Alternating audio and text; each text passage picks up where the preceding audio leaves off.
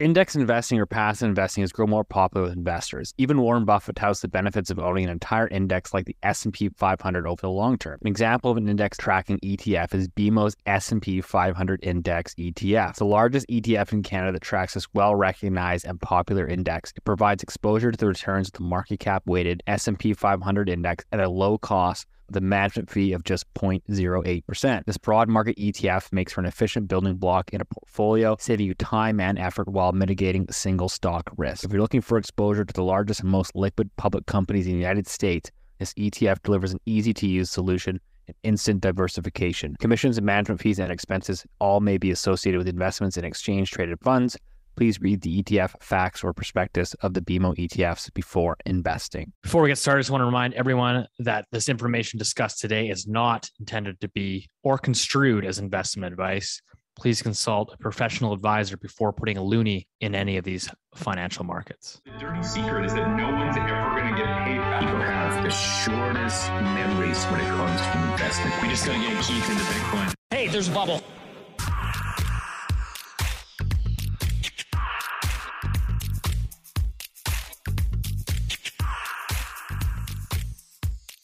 Welcome back to Loonie Hour, episode 110. Not joined by the three amigos today. We are missing a key cog, Rich Diaz.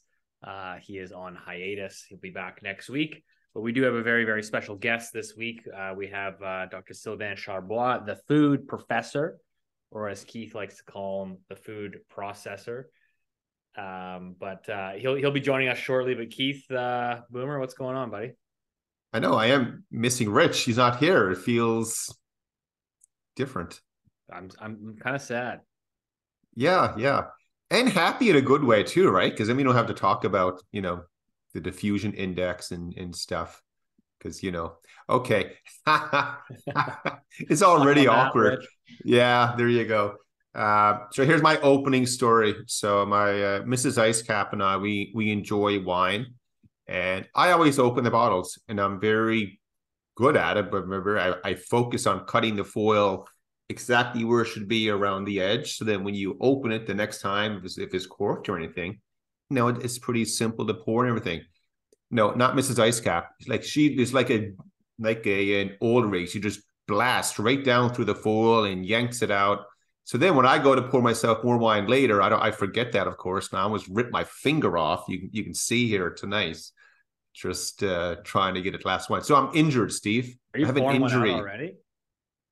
Mid, Maybe mid podcast. I love it. Maybe no. um, so what- yeah. Well, I mean, a uh, couple couple things here before we get into the interview with the uh, the food professor, as you like to call him. Uh, we're going to dive into you know the, the discussion of uh, you know food prices in Canada, which I think are at the front of everybody's minds these days in terms of cost of living. So we're going to get into that, unpack sort of myths, etc., and get his perspective on that.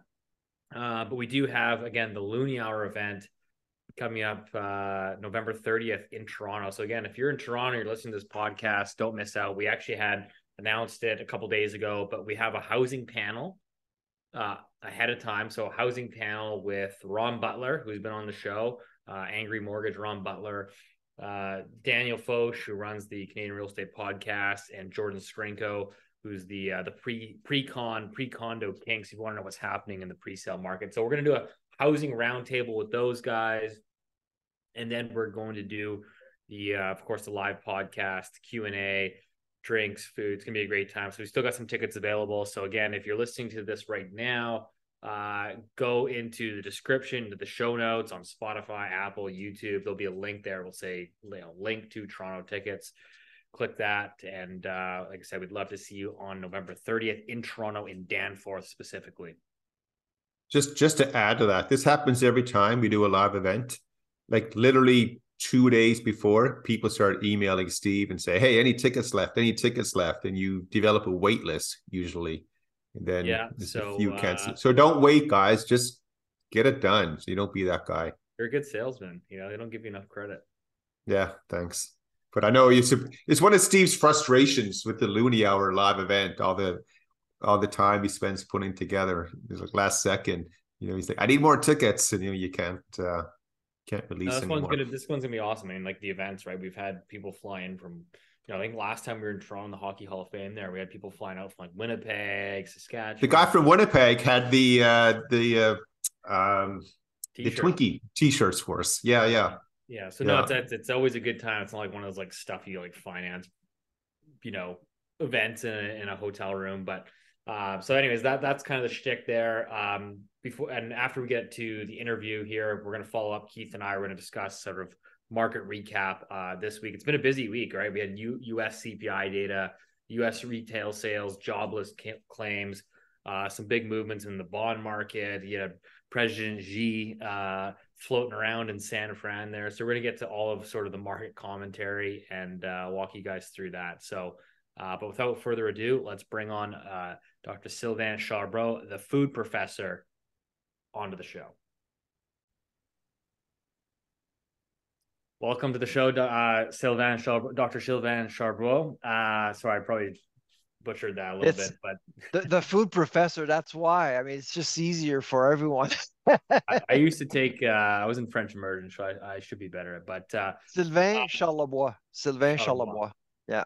For a little background, though, you are a Canadian researcher and professor in food distribution and policy at Dalhousie University uh, in Halifax. There, you're the former dean uh, of university's faculty of management. You also run a very popular podcast as well, and um, yeah, we see you on Twitter all the time. You're often quoted in the media. So, I, in, in all respects, I consider you the you know the expert on on you know food and and what's happening in the food market, particularly here in Canada. So uh, we're, we're honored to have you on the show. And, you know, I guess my first question, first and foremost, is the biggest thing right now that Canadians are dealing with is cost of living, right? Food prices in particular, right? People go to the grocery stores and they're going, oh my gosh, like what, what, you know, and there's now paring back. In your opinion, what is first and foremost the biggest drivers of this food inflation? Oh my goodness. what do we I know start? that's I a mean... that's a loaded question. I know and Keith and I obviously have our own opinions, but we're kind of curious your perspective uh, you know, from the from the food industry. It's a it's a variety of different factors. I mean, most people who don't necessarily understand supply chain economics will blame one person or one one company, and I'm not suggesting that uh, profiteering doesn't exist. In fact, for capitalism to exist, you kind of need a little bit of greed. Uh, that's that's human nature essentially, but for the larger, uh, most uh, more significant factors, I would certainly focus on a couple of things. One I mean, climate change is an absolutely uh, devastating factor across the world. Every day you'll hear uh, a drought here affecting uh, specific crops, uh, floodings there affecting other crops. Uh, that's certainly the one factor, the wild card, I, I would call it, uh, affecting food prices every single day. Regardless of how you see climate change or climate in general, climate is certainly a factor uh, when it comes to food prices. Is there any um, way to measure like volatility in that? Just to unpack that like a little bit further in terms of like you know we obviously have always had you know storms and climate related events, but in your view and your research, are you seeing an acceleration in those sort of events impacting uh, food chains, food supply?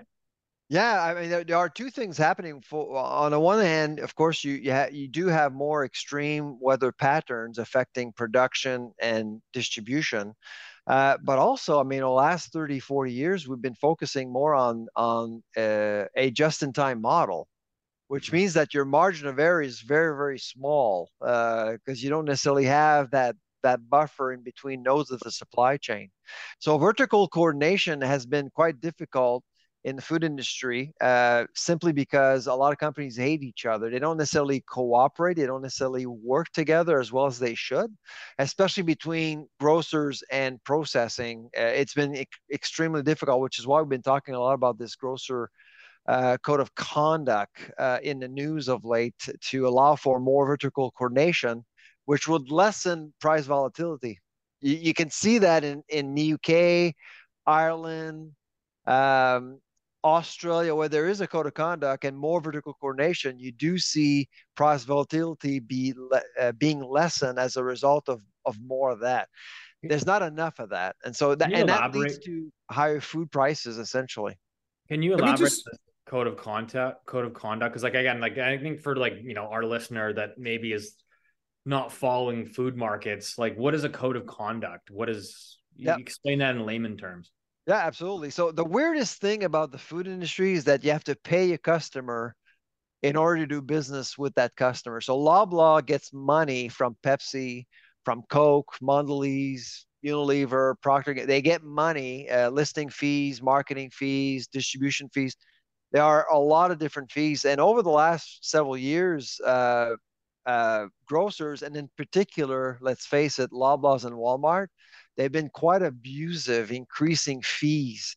And so, what's happening right now? There's a bit of a rat race between grocers and and processors. So, grocers increase they, they'll increase fees, and suppliers will increase prices in order to offset the or in order to mitigate the impact of higher fees. And so that's why you got to see prices go up. And at the end of the day, consumers pay more. That's the that's the problem. So more vertical coordination, uh, more peace, really, more discipline will lead to um, higher prices for sure, but not you won't you wouldn't see major bumps as we're seeing right now. So that's why some countries have actually decided to implement a code of conduct, allowing companies to go to a place to settle disputes.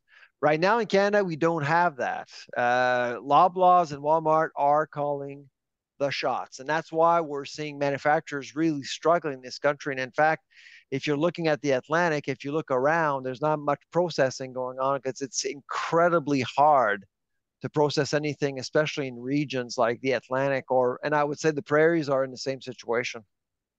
Let, let's just stay on that topic for a second. And then I want to jump over into a conversation about uh, yield, what, what's being produced and, in crops and like that. Uh, let's, why don't we stick with that first now that I have in my mind. So with, with are yields declining or growing not as fast, or is it just cost more to produce the same as they were in the past? Uh, I I mean, doesn't matter what you hear in the news, but agriculture is actually becoming more efficient and more productive. Uh, let's face it, and, and that's due to uh, genetic engineering mainly. Uh, yields are going up. If you look at wheat, if you look at canola, if you look at soy, I mean, all these commodities, we actually produced more than ever last year in 2022 uh, globally. So uh, I mean, it's it's it, it, boils down to price. Price, as you know, price takers will look at uh, will look for opportunities. Uh, if prices are depressed, they won't grow that stuff. I mean, that's basically how farmers work. Yeah.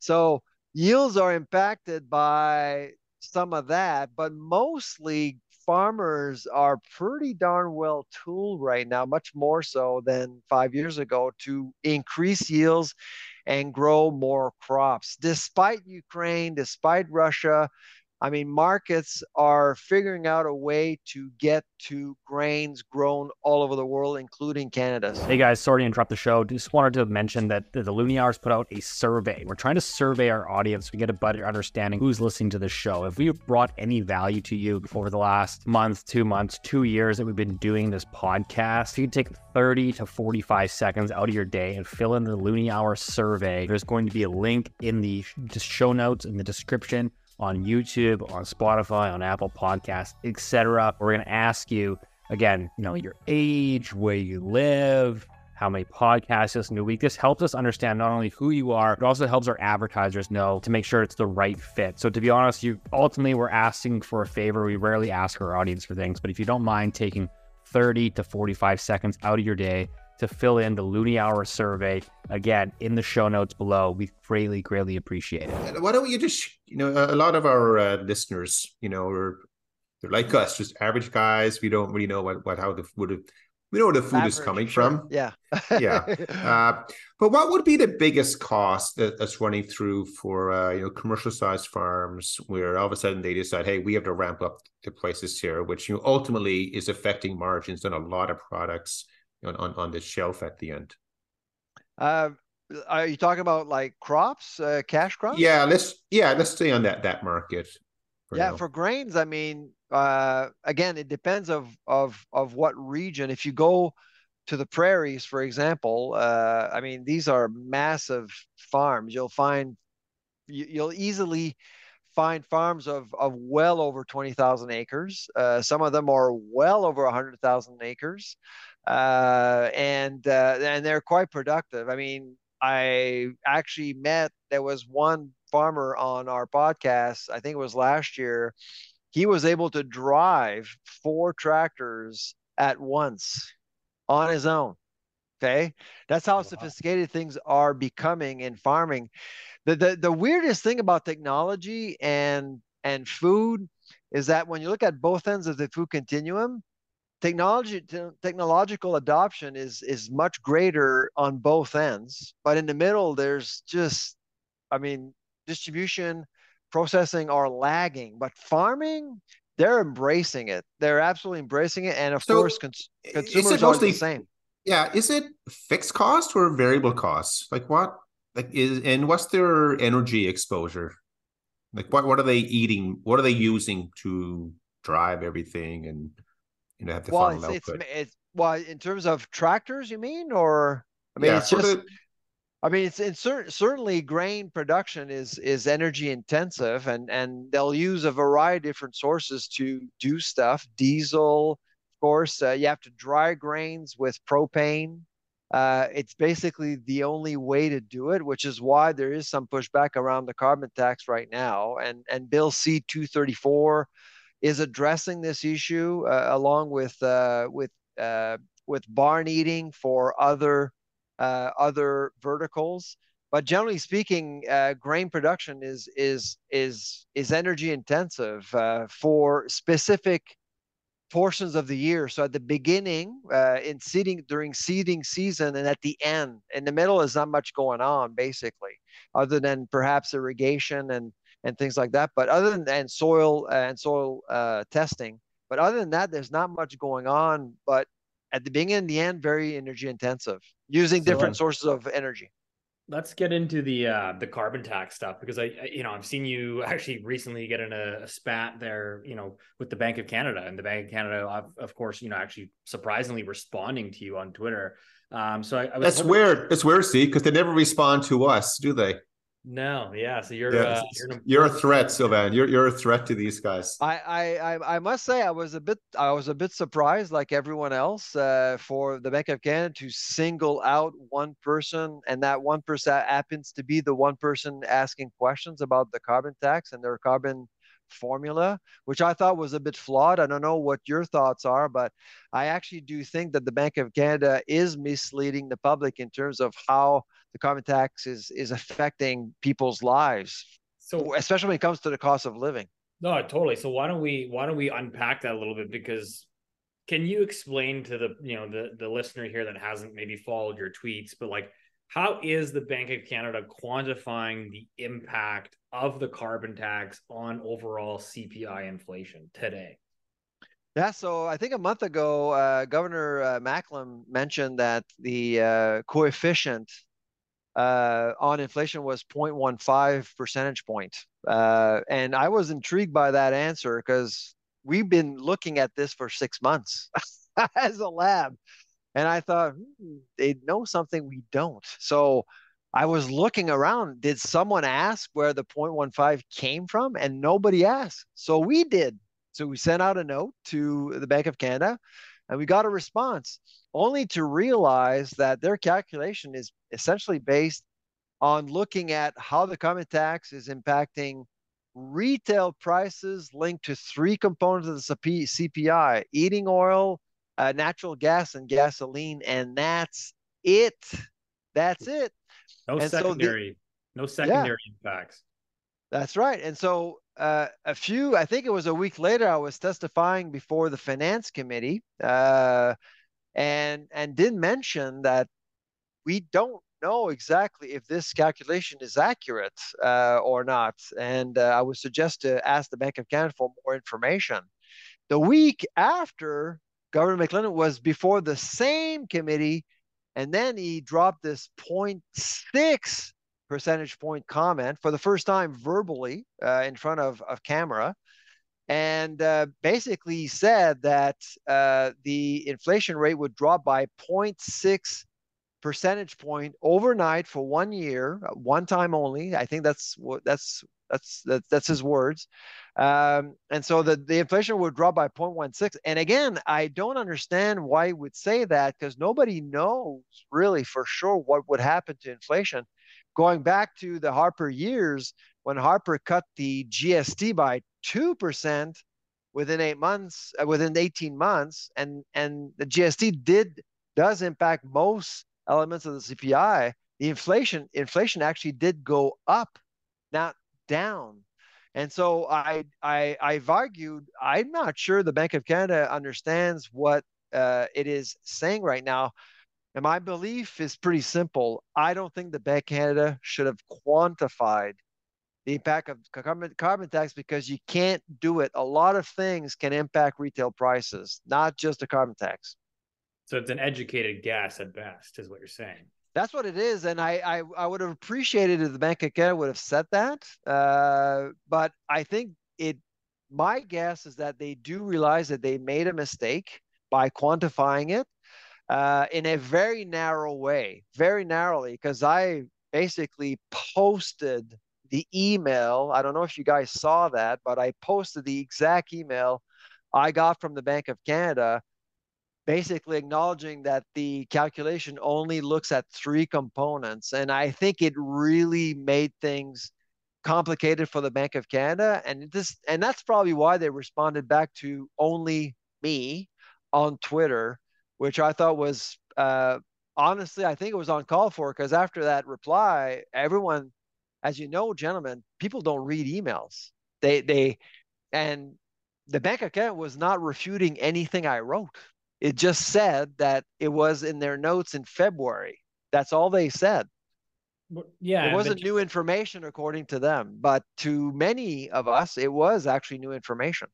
So basically, like almost like in their analysis, what they're saying effectively is that, you know, we're not measuring um, the farmer that has to pay a carbon tax on the fuel to run his tractors. And then once we load it up in the containers and we ship it across the country, uh, to different cities, you know, th- those truck drivers then have to pay a carbon tax on their fuels. And so we're not quantifying any of those impacts into the overall cost of the food that you're paying. You're, you're, talking about the compounding effect of the carbon tax across the supply chain, which is something that we weren't able to do as a lab so far because you need firm level data. And for and getting firm level data is close to impossible. And I would argue that the Bank of Canada doesn't have access to that data either and that's right. that's right. the trick here it just feels though like ultimately it's like common sense that if like if you're if if it becomes more expensive for the farmer to run his tractors and more expensive for the truck driver to truck the food then naturally someone has to pass those costs on to the end user that's right. at some point. So that's why I recommended to FINA to the finance committee when I was there to pause on the carbon tax Uh, for for the food industry from farm for farm gate to to store because we don't know. I mean, I'm I'm personally not necessarily against the carbon tax. If if you drive a Hummer, I think you should pay a tax. To be honest, I mean, but when it comes to food, stakes are pretty high. I mean, and and if we don't know what the risks are, we should pause and assess what the risks actually are. Are we, and frankly, we've been looking at the IPPI in Canada versus the IPPI in the US. That's the the, the uh, industrial product price index. Nobody talks about that. The industrial product price index looks at the competitiveness of a supply chain. So we looked at the food IPPI in Canada versus the food IPPI in the US. And guess what's going on? There's a gap and that gap is growing. Costs are going up in Canada, and in the U.S. it's it has remained stable. So what it means is that our food industry's competitiveness is being compromised. Now, is it being compromised by the carbon tax?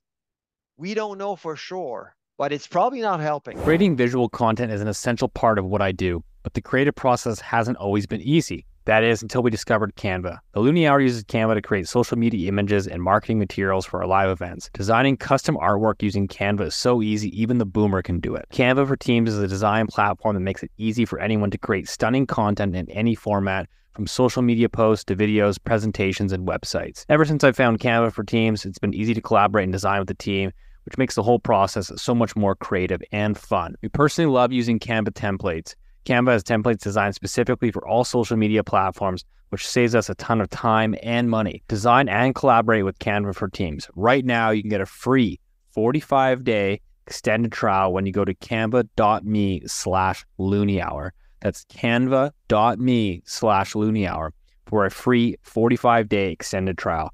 Canva.me slash loonie hour. What else could it be then? I, I just find it such an interesting conversation and I also find it fascinating with, from the Bank of Canada's perspective. that they think on their own that they need to start this conversation and quantify it, or I would assume they were told they need to quantify it, and they, you know, I'm not asking to answer that, but it's just my own my own thoughts with it. Yeah. But to have such a, I mean, every economy is they have a lot of similarities, especially when you get at that level, and there are some differences, of course, but have to such have one cost base remain basically flatline, another one to start accelerating or growing. There has to be a difference. So what, what else could it be besides a carbon tax? What else would affect the Canadian it's a, uh, it's a good question. I mean, there's there are there are labor costs, distances, uh, transportation costs. I mean, we we are in a very big, from a food distribution perspective, our country is a problem. I mean, it's a vast country with only 40 million people. Uh, I've always argued everyone wants more competition. I mean, we're talking about competition all the time these days. Even if prices would be dropping, everyone still wants more competition. That's not the point. The point is, and I've argued that to Parliament, make Canada more competitive, make Canada an attractive place to invest. And if you do that, you will raise the bar when it comes to competition. That's all you need to do. So you have to deal with, you know, uh, our fiscal regime. You have to deal with interprovincial barriers, and there are lots of them when it comes to food. Uh, look at Nova Scotia. You know, we have a an incredible wine industry, and we can't sell to the rest of Canada. It's easier to sell to the U.S. It doesn't make any sense. How can you grow an economy when you have these barriers? That's why the equalization program is so important for Nova Scotia. We can't build wealth. That's the problem. And so that's those are the hard questions to ask because the hardest part is to make uh, Canada competitive. To say that we need more competition is the easiest thing to do. To say that we need to get rid of the carbon tax is the easiest thing to do. I think the real problem is competitiveness. And what's does that come back to your like, you know, the the code of conduct that you you discussed earlier, which is like you've got, you know, Loblaws and Walmart basically uh, flexing their muscles uh, and, and, passing on higher fees to these producers. Yeah. Um, in in your experience and your research there, I mean, is Canada considered one of the less uh, competitive countries in terms of uh, the food food food grocers? Like I know we, there's been a lot of talk about you know you know uh, the NDP likes to talk about uh, you know greedy CEOs and and this and that and uh, I'm kind of curious your perspective on that. Like, I think Canada is clearly a country that's built on monopolies. You know, five big banks, couple, couple big grocery uh, retailers. love monopolies. Two, you know. there are two podcasts worth listening to. but I, I, I mean, let's face it, Canes love oligopolies and monopolies. Uh, uh, uh, uh, but as soon as pricing and cost of living becomes a problem, then monopolies are a problem. That that's basically it. And when it comes to food, I mean, the grocery. First of all, I I I must. I mean, I know all these CEOs and these companies very well, and I talk to them all the time. They're good companies. They're well run. Okay. They have tight margins, but they know their business very well. Eric Laflèche from Metro is an accountant. He knows what he's doing. Okay, he understands his market very well. Uh, Michael Medline, he's a brand guy out of uh, out of uh, Toronto. He's running Empire uh, very well. Uh, he understands how to deal with his network of independent grocers. It's Sobeys complicated. Loblaws, uh, I mean, Loblaws is probably the easiest company to run because it's all corporate. It's all corporate stuff. They they they want President's Choice in in aisle three. It's done tomorrow. I mean, that's how Loblaws is to execute anything. It's that's easy, and they're doing and they do it very well. And they have this super cluster called President's Choice, and they've innovated so much. It's incredible. So these companies are are well run, but they have a lot of power, and they're actually they're really undermining food processing and independent grocers in Canada, unfortunately. I just have one more question for you. I know you have to run here. Um, why don't you share something with the listeners uh, from a, a, basic level that you think they, they're just not aware of from in, in the food? It's a very it's a complete open canvas for you to say, did you know that this happens or, or that happens? So something like that. Oh, uh, I mean, I, I would say that uh, when you walk into a store, whether it's a grocery store, uh, a discount store, a dollar store, uh, a giant tiger, doesn't matter what it is. I mean, you have to understand that what goes on before your food reaches the food reaches shelves. There's there's lots of negotiations going on, and some grocers, some retailers not necessarily have more power, but they are applying their power very differently. And let me give you an example like Dollarama. That's another great company. And I don't own shares of any of these companies. I'm not allowed to. But I would say if I if I were allowed to, I'd buy shares from right, right now. They know how to cater to a frugal market. So Kraft Heinz, when they negotiate with Dollarama, they know that they have this monopoly on shelves. So Dollarama will carry basically one brand of peanut butter, 500 grams, smooth peanut butter. Okay, and that's why you can actually go at Dollarama and buy that peanut butter for three dollars fifty cents. It's the cheapest deal in town. Right next to it, you may actually get some obscure brand, but that's it. That's how they run their business. It's fifteen hundred SKUs, and that's it.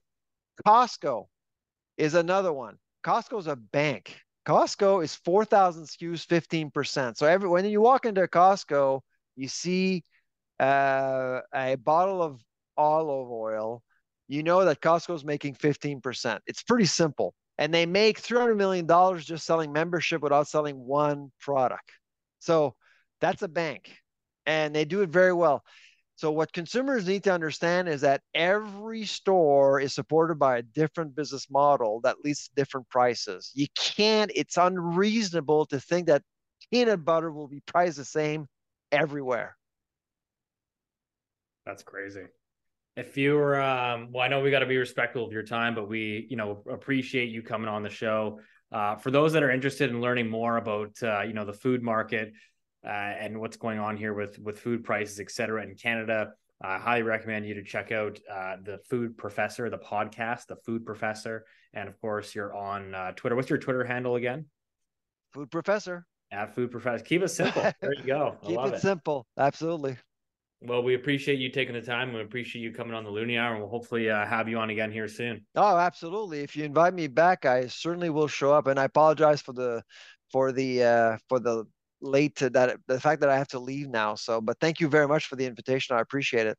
You're the man. Thanks for coming on. Hey guys, sorry to the show. Just want to remind you the Loonie Hour is going to be live in Toronto on Thursday, November 30th, starting at 6 p.m. The doors are going to open. It's going to be a live podcast, drinks, appetizers, laughs, good times. It's going to be so much fun. If you've ever been to any of our live events, I'm sure a lot of you can attest to that. But go check out our past live events on our YouTube channel there. You can check it out. Come meet hundreds of other Loonie Hour listeners. Come support the show. We'd love to see you there. There's going to be a link in the show notes below, whether you're watching this on YouTube or listening to it on Spotify or Apple. There's going to be a link in the description which will take you directly to the Eventbrite page where you can purchase a ticket. Hope to see you there. That was a really good interview with uh, Dr. Sylvan there. I know, but you know, I feel hungry right now. Despite me butchering his name, I apologize. You didn't get my food joke. I'm feeling hungry. See, this is why we're missing Rich, because Rich would laugh at my dumb jokes. Yeah, well, yeah, if you know, people are gonna have to just stick with you and I. You know, people always ask um, how the Loonie Hour came to be and how I how I met you, and I think I've told this story a few times to people that come to the live events and stuff. But originally, you and I were supposed to start a podcast, just the two of us, and then you were like, "Hey, you should talk to this rich guy." And then Rich was like, Hey, I heard you guys are starting a podcast. Can I join? And then like you and I neither didn't have the heart to tell like this random guy no. That's a true story, by the way, for anyone's listening. So, yeah, it it was something like that. I, I think you know people ask me as well, and, and I say, well, like Steve and I met online, you know, yeah. and yeah, that's how everybody meets these. We are doing interviews together on uh, Real Vision. Yeah, I remember you and I became friends once. Uh, I think I was your guest once on your own uh, yeah. Platform, and uh, it, it's fun.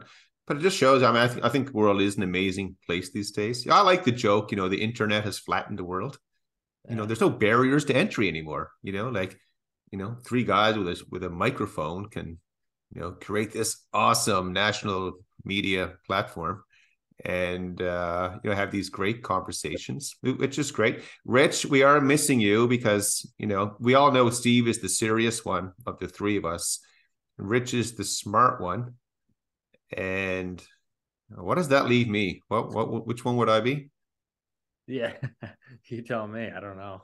I don't know either. but uh, Keith, we'll Keith we uh, we did have a really busy week in financial markets, so I was kind of hoping to get that uh, you know with you, which is uh, you know start things off. US US CPI data um, coming in softer than expected. Uh, I believe it was a headline inflation coming in at three point two. I think the expectation was like for three four. Uh, core prices more or less flat, but it, all in all, the market looked at that and says, "Wow, like you know things are things are coming off quicker than anticipated." Yeah, it, it was. Uh, so right now, it is it is one of the single biggest drivers besides the Fed meeting that, that comes out.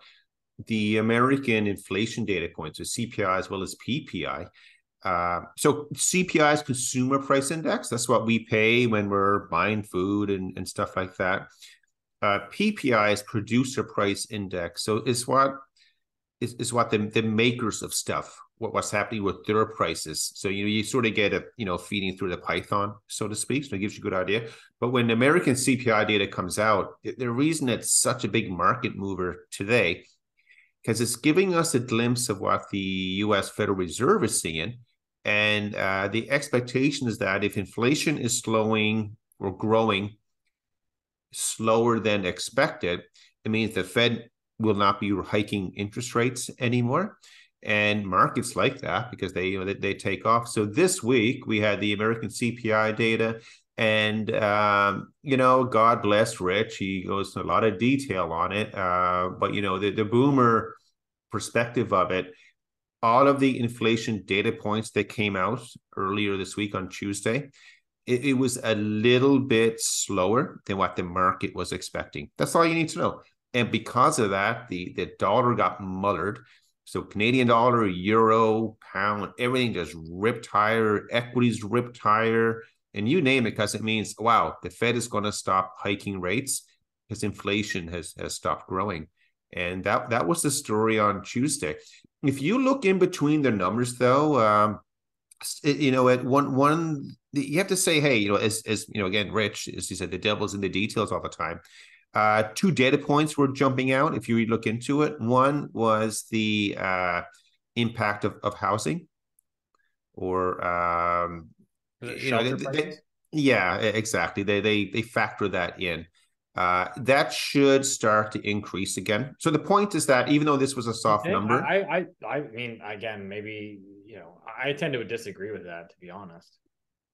Uh, this is one of the research uh, notes I was yeah. reading from, from one of the guys. I know, you know, they were suggesting, hey, th- this could start swinging higher again. Don't get too complacent. And then the other complacency, uh, of course, is is with energy prices as well, because that that's low um, data point that came out on inflation, and you know, it, it implied that the uh, inventory oil inventory levels were extraordinarily high because it meant that it, that's the way it was working. So anyway, the point is the inflation data points. It was soft. Markets took off. It was great. Was a great rally this week, and uh, but now they're starting to reset again. And and the thing that really caught our attention. So today, you know, today's we record on Thursdays, but it's nighttime. You know, it's dark here, and Steve is in the afternoon over on over on his side. Um, but today, uh, oil prices were, were down almost five percent, and um, what happened was that inventory levels that we released for the US were, were a lot higher than expected. So, um, you know, the Canadian dollar got got hit pretty hard today. You know, the Canadian dollar will swing back and forth between trading with oil and without oil, depending on, on what's going on. But the you know, Canadian dollar was up about one and a quarter percent, 1.4 percent on Tuesday, Tuesday into Wednesday. Uh, because the American CPI data. And, and today it, it gave up about 75% of that already. So again, we're getting this was a really big swing week for a lot of financial markets. And it, it's sort of the, you know, we see this sort of the calm before, you know, the next storm that's brewing. Because as you know, Steve, like the current storm, especially in your world, are rising rates. Like that, that's made it difficult for for a lot of families across the country. Um, so it seems like now that's that story is probably over for, for overnight rates.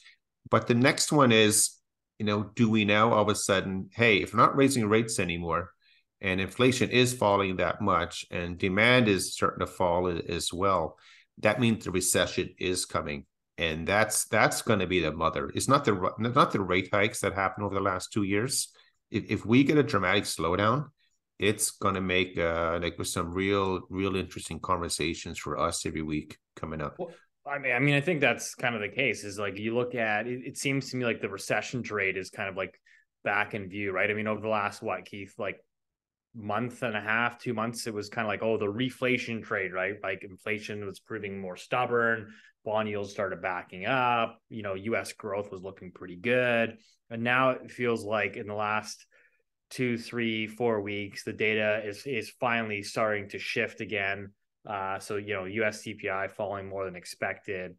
Um, U.S. retail sales kind of hanging on, but not looking overly great. Uh, initial jobless claims, we got that data figure today. Uh, those rising uh, jobless claims rising the, the, most in almost two years. Uh, so you're starting to see that in the labor market as well. Of course, uh, producer price index, which you mentioned earlier, uh, th- that those fell uh, you know half a percent in October. So it seems like this is all kind of starting to come into into light, which is really not surprising. It's almost surprising that it took this long, right? I mean, I think you remember 2022, everyone was talking about, oh, the recession, the recession's just around the corner. And like here we are at the end of 2023 and and we still haven't officially declared any recessions. I mean, certainly in Canada, it feels like the recession is already here. You know, you look at, you know, the last two quarters of GDP and uh, you know, the recession, I, like I said, I think is here, but it seems like it's so. It, it's it sounds like steve's no longer having a you know prime rib on the bone every night. It seems like. I'm not gonna lie. I think I, I'd say I've like, I think I've cut back. Have you? Well, I had nothing to cut back from. I, am a pretty simple guy. Yeah, right, buddy. You um, getting like nice uh, fifty dollars um, Chianti every night.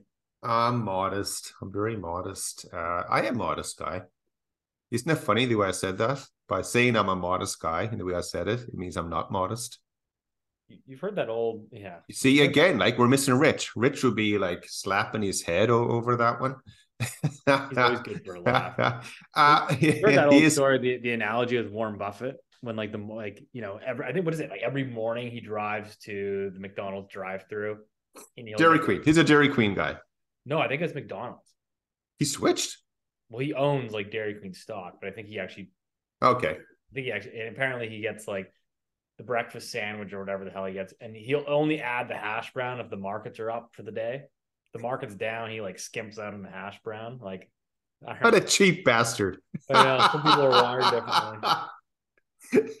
it's funny, kind of funny with, with him. You know, he's had a lot of success over the years, of course. He drives the same uh, pickup truck, doesn't he? it's just not ne- it's not necessary. Yeah, it's not necessary. Do you know what I mean? But you know, the thing with Buffett, like you're never allowed to speak ill of Warren Buffett and, and everything. And listeners going like, oh, mm, Keith's going to say something, but you know, he behind the scenes, he's just as cruel and cold hearted as the next guy. When it comes to making a nickel from someone, he'll bleed them dry. He he will. He's not this like the nice old grandfather, like, that guy does not make billions in, in the investment world. Um, But let's. I mean, the guy only invests basically in like monopolies. So I mean, it kind of tells you what you need to know in terms of his worldview. Like it's you know he's not investing in monopolies to demonopolize them. He's well, why is he against the pipeline? Because he wants he, to have because he owns the trains. He's yeah, making yeah. gazillions on the like like sending the oil down on trains. You move to the pipeline, the guy loses. Uh, but back to the you, you just remind me something uh, uh, that catches our attention all the time. You know, 2022, uh, a lot of people were expecting the world to roll into recession in Canada. And technically, Canada ha- has now hit the recession. Uh, but I say it's a technical. We we you know, we've hit a slowdown. Yeah, it's like, not like it's not that bad. Yeah, some people would argue they'll say no, no, it, it is bad, right? Like these two jokers in Kitsilano and the South End of Halifax are not living the real world. But it, you know, we, we haven't hit anything hard yet.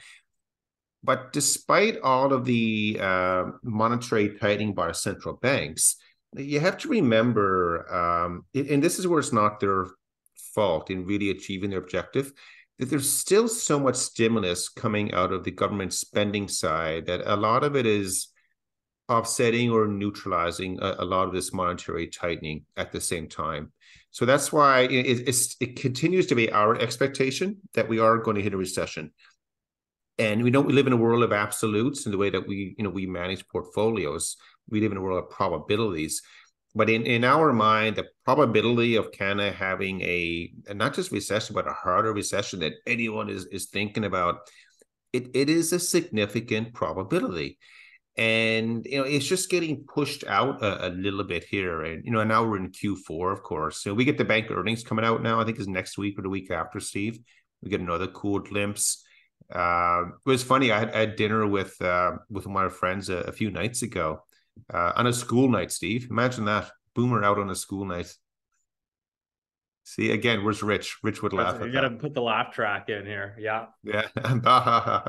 and uh, maybe we don't even need Rich anymore. We just need a Rich track, right? We just yeah. do his laugh. Yeah, that's interesting. There's another can, one for you, Rich. but uh, he works at one of the big banks, and uh, I won't say which color shirt he wears, but he's been directly involved with, with layoffs o- over the last three to four weeks. And uh, I said, "How how is it? You know, he's you know that's what he does at the bank, right? He's always cutting on the bone." And of course, I said, "Are you all done?" He said, "Yeah, I'm, I think I'm done." And I said, "Well, what about you? Because usually you're the you know the guy who lays off everyone. You're the guy that gets laid off at the end." And uh, he said, he said, I'm safe for now, but we'll we'll see where we go with it. But it sort of leads but into the big know, banks, though, just to kind of chime in of what's happening like in the mortgage market. Um, is again we're seeing the you know the bond market you know yields are obviously falling right so that typically gets passed through into your fixed rate mortgages here in, in canada uh, again most banks are being very reluctant to to drop their fixed rate mortgage uh, rates so um, just less competition. They're just not as excited about aggressively sourcing out uh, new mortgages, right? So it was like you know during the the pandemic and the the housing euphoria, right? The banks were all tripping over themselves to to win a, a new client, right? Like they would just aggressively cut their cut their rates, undercut their competition to get the client, get the client, get the client. And today what you're seeing is here's our best offer take it or leave it. We don't care we're 15, 20 basis points higher than the other guy. If if you want to use the other guy, go ahead. We're not going to chase the business. And so I think that's it's kind of telling of, of the bank's perspective right now uh, in terms of you know deploying capital and, and trying to sort of shore up their balance sheet. And what are you seeing uh, outside of the, the bank's offerings? So uh, you know, moving you know one step lower, like are they being more aggressive, trying to compete, or they have they retrenched as well in terms of like credit unions and stuff? Yeah. Uh, I don't seem to have a strong opinion on that. I would just say in general, the mortgage market is is not very competitive right now. Um, I think I think Ron Butler would have a strong opinion. We'll hear his opinion at the Toronto live event. That's right. There's a good plug. um yeah so yeah like i said we'll, we'll see i mean the housing market here remains slow things are i would say pretty pretty liquid uh, it's a slow market. So we'll we'll kind you know everyone's kind of pontificating now of what's going to happen in the new year and rates, and uh, we have a lot of sellers that are, uh, you know, people aren't getting their price right. Oh, I tried my price. You know, my price was kind of like the six month ago price, but I don't really want the new price. So the, this price isn't working. Take me off the market and let's try again in the spring. And people have been so trained in Canadian real estate that, you know, the spring market typically always comes back stronger and you always get your price. You just gotta, you just gotta wait. And so that seems to be the strategy for a lot of, uh, a lot of people these days. And we'll, we'll see how that plays out. Well, but you know, uh, you know, I just heard our view on where we think the economy is headed, and, and that's going to have enormous repercussions on a lot of financial markets, especially credit markets. I think credit markets are set up for failure. And just like that's waiting. a bit dramatic, though, isn't it? Maybe like, I shouldn't say failure. Maybe I should say waiting for those credit spreads to blow out. It's just like it's like you know, like the like the meme with like the guy with the stick, and he's like, "Come on, do something." like, why, well, like, put it this way: Can they get any better? And the answer is no. Like, there's it's about as tight as it can get. So therefore, you know what your upside is, and you better hedge your downside. So if you're able to do that, then you're you're fine but but again, like the in, in that space, the only way it can get better for credit spreads to tighten, and so, so credit spreads is really the rate that people pay above what the government has to pay when, when they borrow. And when the economy is booming, we don't have to pay much more than the government, right? Because the probability of you paying it back, it's yeah, you're going to get your money back. When we hit a recession or the economy slows, that's when credit spreads widen. So that's when I say, you know, we, we think credit markets can get get hit. To give you an example, you know, I, I was chatting with a real nice family a couple of days ago, and um, you know, they're older, saved their whole life, and and their the entire investment portfolio is just jammed into the bond market. That's that's the way it is, and they have not had a nice experience. So over the last couple of years, and it's all based on this premises that on this premise that hey bonds are low risk you know you don't need to worry about anything you know and and see you know like we we disagree with that completely. Because you look at a 40 year chart of long-term rates and went from 20% down to zero it has to go higher. But there, there's a lot of people you know it's back to this you know this conversation we're having now that you know credit spreads they continue to be priced for a normal growing economy in that it hasn't moved to be something worse. So what, what caught my attention today, here's an article. Uh, so Desjardins Securities, um, you know, they're, they're, they're, they're big enough, you know, they, they, they make a noise.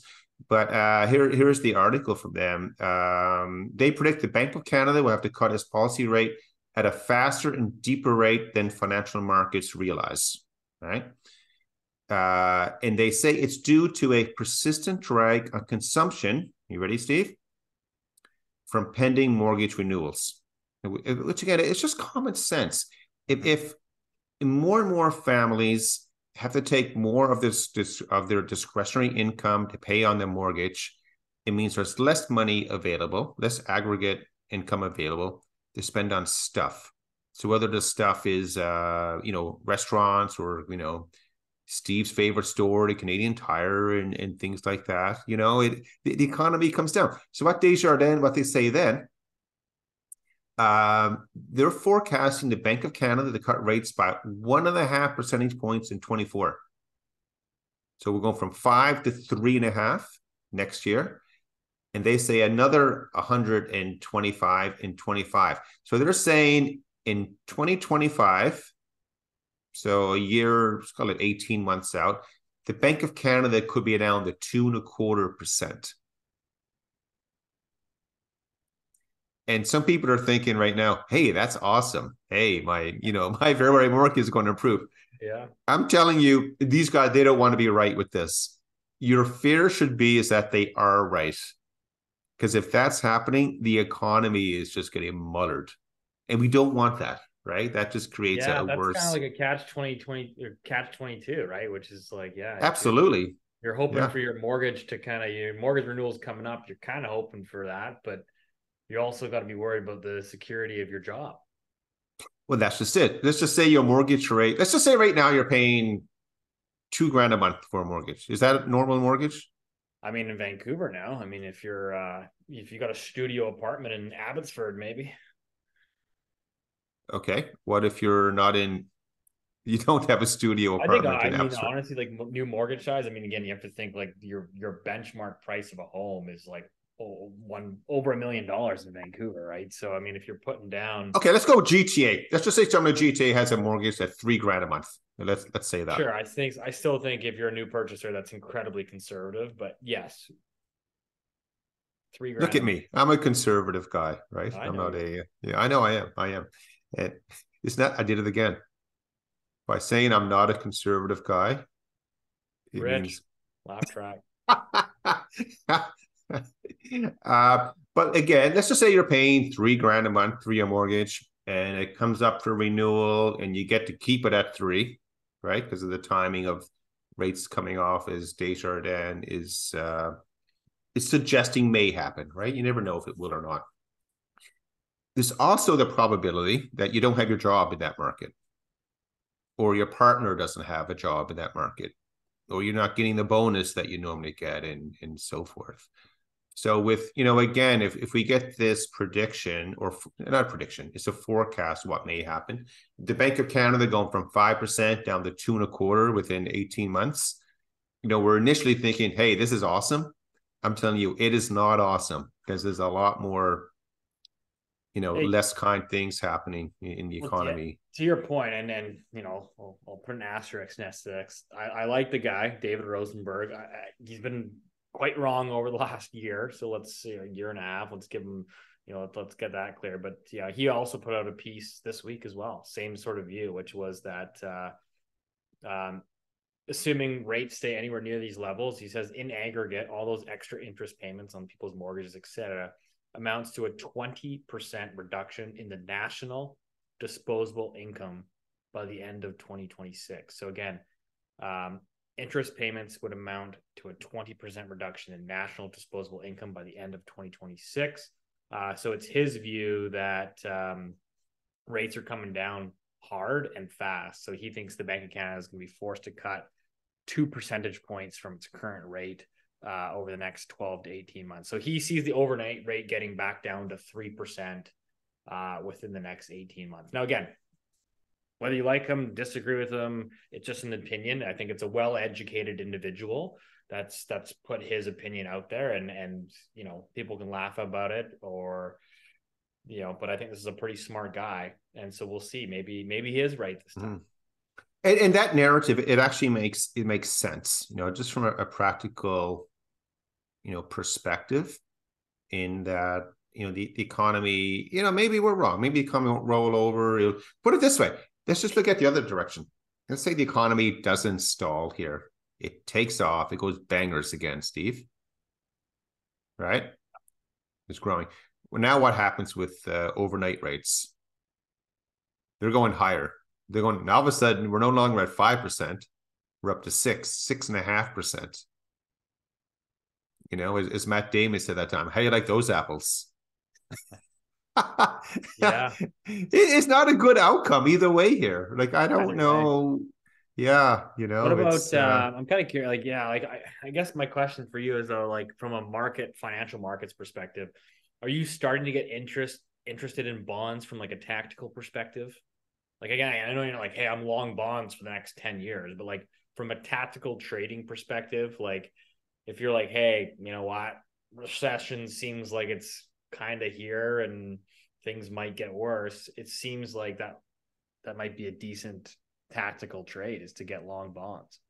Uh, we we did a tactical trade in the bond market uh, yesterday and and today. So uh, I'll share what that was in a couple weeks. So um, there you go. I guess it's one of the it's one of those blackout it's one of those blackout periods. Hey, dun dun dun. What did they do? What did they do? This is where Nancy Pelosi starts trading behind the scenes here. hey, Nancy's my friend. I, I I hung out with her at the football game. That's right. Oh yeah. She drinks a nice Pinot. She has a nice taste in wine. You guys like both like a little Chianti.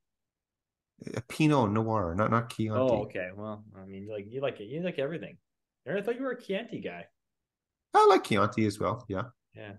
Pinot Noir. Yeah. yeah. So every time we go to the Lunia, we do the live events. We'll go for dinner after. Keith's always ordering ordering up the nice wine, and I'm always uh, expanding my palate. It's uh, it's quite. So, I, so everyone like Steve was in uh, in New York a few days ago on on a trip, and uh, you know he he finished his meetings for the day, and he you know he he's like, hey, what should I do now? And I said, oh, this is easy. Like go down to the village. There's some great restaurants there, you know, have a great fill, and then just take your time and walk up through all the neighborhoods. Steve goes, Nope, I'm going to a hockey game instead and have a Budweiser. Oh yeah. what a great Canadian. I sat in the uh, nosebleeds at the MSG there. Man, what a what a cool barn, but man, it it, it that, that is a crappy arena. It's been there a long time. Yeah.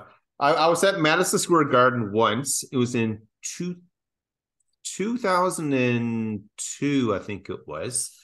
Uh, I was over there for some meetings and uh, I was doing, uh, we, we did some business with Goldman at the time. This is when I was offshore. And uh, the guy I'm hanging out with, hey, yeah, we, you, you want to go to a basketball game? I don't watch basketball. This is, you know, over 20 years ago then. And uh, I said, uh, he said, hey, we got the Goldman box for the night. And I'm like, okay, let's go. So we, we had the Goldman Sachs box. It was the, uh, what's the New York? It was the Knicks yeah, against the yeah. Milwaukee Bucks. Some good Pinot in the box. Ah, it was great food and drink. Like it was really, really nice there, everything. And um, so Mrs. Icecap was with me too then. We had a great time. Yeah. We had a good time. And I'm still talking, Steve, I'm still talking about it. Yeah, geez, man, that's amazing. You got some good friends. I have um, a few friends. Yeah, just to kind of round round it up though, from like a markets perspective. So again, like it feels like the data is kind of finally coming around to our perspective. I know you've been really vocal about this, about the the possibility of maybe it's more than a soft landing. Um, maybe it's something a little bit more difficult than that. But I, yeah, I'm kind of curious. Like your view, it feels to me like there's just been like this, like especially you know, I was just like getting, you know, just getting hammered with it on Twitter over the last, again, especially over the last two to three months of just like everybody talking about like higher for longer, higher for longer, higher for longer, and like the same. Like, is there, in your opinion, like, is there a more consensus trade than higher for longer? I think that's starting to roll over now, Steve. So if you look at the, the narrative rate... now is getting tested, obviously, because the data points are coming in. But it would seem like everybody, like, I, w- I would talk to like clients that like aren't even involved or interested in financial markets, and like I heard like higher for longer. So finan- so you mean overnight rates, right? Like Fed yeah, funds, Bank of Canada. Rates, overnight overnight rates, bond yields, whatever. Like I, I'm not saying that I necessarily disagree with the thesis. I just think I've never seen a more consensus view. And my concern well, is that typically when you get everybody on one side of the boat, typically something else happens. Uh, so in the financial market world, it is not that view. Right now, the financial market world is positioned for central banks to start cutting rates next year. So that might be the, the activity. T- t- you know, the, the, stock market's pushing higher. Everyone's got this euphoria. That just seems like a tactical trade. Well, but even if you price like uh, different markets that are priced off the like the Fed funds rate or the the BAX up in Canada, like they're they're starting to price cuts next year. Yeah. So they can. So you know, we talk about this quite a bit in that we can be in, a, in an economy where rates come down but the economy can start to deteriorate so much that the rates that you and I see at the bank are actually going higher. And that goes back to credit spreads are widening. And I think that's where we're going to go.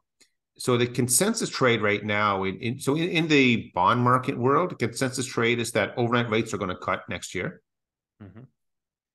But then the non-consensus view is that credit spreads are not going to widen it's still okay to hold corporate debt, high yield debt, emerging right. market debt, preferred shares, like all this stuff linked to it. And if if overnight rates are going to cut, it means that other world is going to blow up. And I'm telling you, there are yeah. yeah. Well, exactly. So what, what I mean, what you're saying, like, I mean, the markets are pricing in a soft landing. They're pricing in that corporate corporate earnings are going to be good Uh, you know, Fed's going to cut rates just because inflation's more or less getting back to target and the economy's slowing a little bit, but it's going to yeah. slow a little bit. But you know, retail spending is going to hold up, and delinquencies are going to remain relatively, you know, low. And so everything's going to be okay, but we'll get we'll get a little bit of easing from central banks, anyways. Like that seems like that's effectively what they're pricing in. No. Yeah, yeah, right. Because you know, equity markets are still, you know, you know, holding their totally. current levels. So when that starts to roll over, it'll be, that happened be in oh, that happened in oh, what 07 08 too yeah but again like this thinking that you know rates will go higher for longer uh, if that's just what people are talking about on the street eh, you know maybe they just don't have access to what's been happening with financial markets over the last three days because they they've they've changed dramatically. Everyone now they are starting like you know just even the economists right like the Desjardins article I, I just mentioned um, you know, we're now getting prepped for that. So the contrarian trade is that corporate credit, you know, gets smashed because it hasn't happened yet, right? And credit spreads yeah. are still okay. Um, there's always a contrarian trade. I mean, like with oil coming off so much today, as an example. Uh, no, oil is interesting, you know, because you have this geopolitical overlay right now because what what's happening in, in the Middle East and everything. Uh, if all that gets sorted out and there's nothing extra happening, then you go to economic side and you know demand should be slowing, and then everyone they'll you'll, they'll try to you know adjust their output, you know, to try to control prices again. But uh, there, there's a lot of extremes happening right now, and anyone who feels a bit complacent, you know, you know, just because we we had a a soft CPI print, again, this is that you know this the calm you know before something else comes up. So what do we know about uh, a six weeks to year end? Yeah. I remember it was i think it was december in 2016 or 15 so a bunch, a bunch of my friends we, we go to the one of the pubs every year on christmas eve and uh, when we are down there, everyone's like, "Yeah, you know, everyone's running a good year." And I'm sitting, I'm like, Oh man, markets are just getting like mullered here today. It's, it's not a good year end for a lot of people in the investment world. So you know, I you know maybe we you know we hold everything to year end here. We have six weeks left. Uh, I think there's a tons of volatility left here coming up. Hey, the good news is next week is I know we're going to wrap up here in a second. Next week is the American Thanksgiving week, of course. And uh, even though I'm a good Canadian, everything, my whole career has been based on U.S. you know financial markets. And the greatest holiday in the world, in my world, is the American Thanksgiving week. My world, every Thursday, I don't work. Anyone trying to call me next Thursday, forget about it. I'm not going to answer the phone. You just take the day off and uh, I get good food and I watch football. That's my uh, Thanksgiving day. You know, yeah, there'll be something going on. Absolutely. And then Friday's a bit lightish. But uh, but again, but it is a serious comment in that uh, next week in the investment world, trading will be quite thin, and um, you know that's when you could have some dramatic moves going on. Yeah. Oh yeah. I you know I, I I had my football pick for last week. I just didn't say it. It worked out very close to what I thought would happen, which was a 49ers win. Uh, this week, it's going to be San Francisco 38 and the Tampa Bay Buccaneers. They have a great logo, by the way. It's a it's a pirate with a hat and everything. It looks cool. Uh, they might score 13 points this weekend, Steve. So 38 13 for the good guys. This guy's never predicted a San Fran loss. It's an incredible. Um, I know. You're always undefeated. It's awesome. Confirmation bias for you. But uh, that's a good that's a good place to end it. Uh, as always, guys, we appreciate your support. Uh, would love your comments. Oh, I forgot to mention this actually. Uh, in addition to this, we are putting out a uh, survey for Loonie Hour listeners. Uh, the survey is really just to get a better understanding of who all of our listeners are. It certainly, I'm not going to lie, definitely helps our advertisers when we get asked questions about, hey, who's your audience? What are they doing?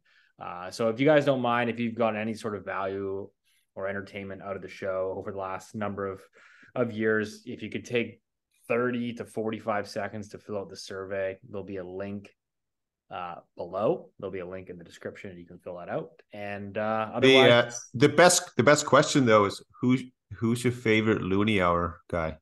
I think that is in there, to be honest. So yeah, uh, there you go. uh, November thirtieth, live event, Toronto. Hope to see you there, and uh, we'll see you next week.